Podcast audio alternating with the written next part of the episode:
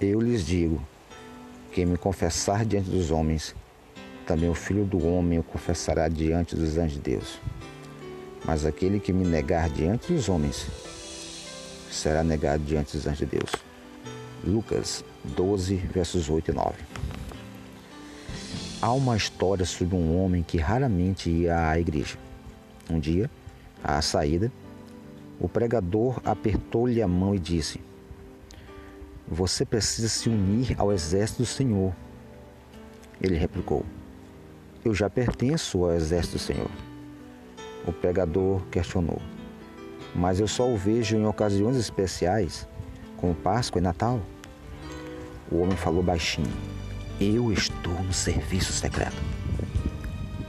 Bem, Jesus não tem serviço secreto, nem agentes secretos. Ou você é discípulo declarado, ou é um falso seguidor. Confessar a Jesus é aceitá-lo no coração como Filho de Deus e proclamá-lo publicamente como Messias.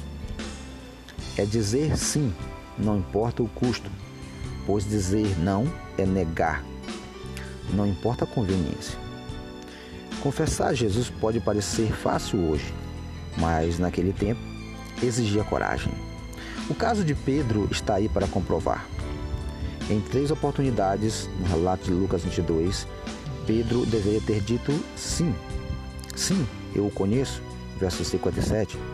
Sim, eu sou um deles, verso 58. Sim, eu estava com ele, verso 60. Porém, ele preferiu dizer não, não e não.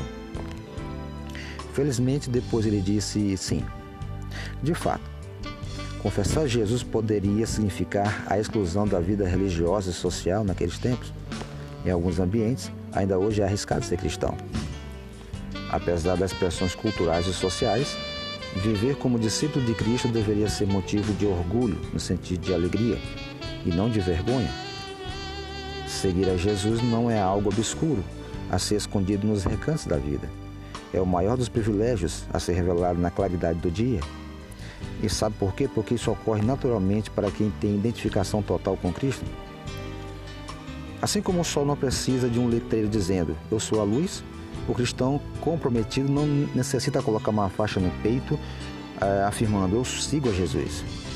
A contrapartida de você confessar ousadamente Jesus diante da sociedade terrena é ele confessar você diante da sociedade celestial. O que você prefere? Isso inclui os anjos e também o Pai, como diz o texto paralelo em Mateus capítulo 10. Você testifica de Jesus para os outros e Jesus testifica de você para Deus. Quer uma testemunha ou um público melhor? Um dia, ao lado de uma notável linha histórica daqueles que testemunharam de Jesus, você será reconhecido pelo próprio Senhor. Você foi um instrumento do Espírito Santo para proclamar Jesus como Salvador. Agora é a sua vez de ser exaltado. Jesus não pode ficar tão guardado no coração a ponto de ninguém saber que ele está lá. Às vezes, dizer algo simples como: Jesus significa tudo para mim, você precisa conhecê-lo também. Só isso poderá ser suficiente para levar alguém ao Salvador. Meu querido irmão Valdinaldo Silva, deixe o mundo e o céu ficarem sabendo que Jesus é o Rei do seu coração e o Senhor de sua vida. Não existe cristão secreto. Parabéns pelo seu aniversário. Um abraço. Wesley Kennedy.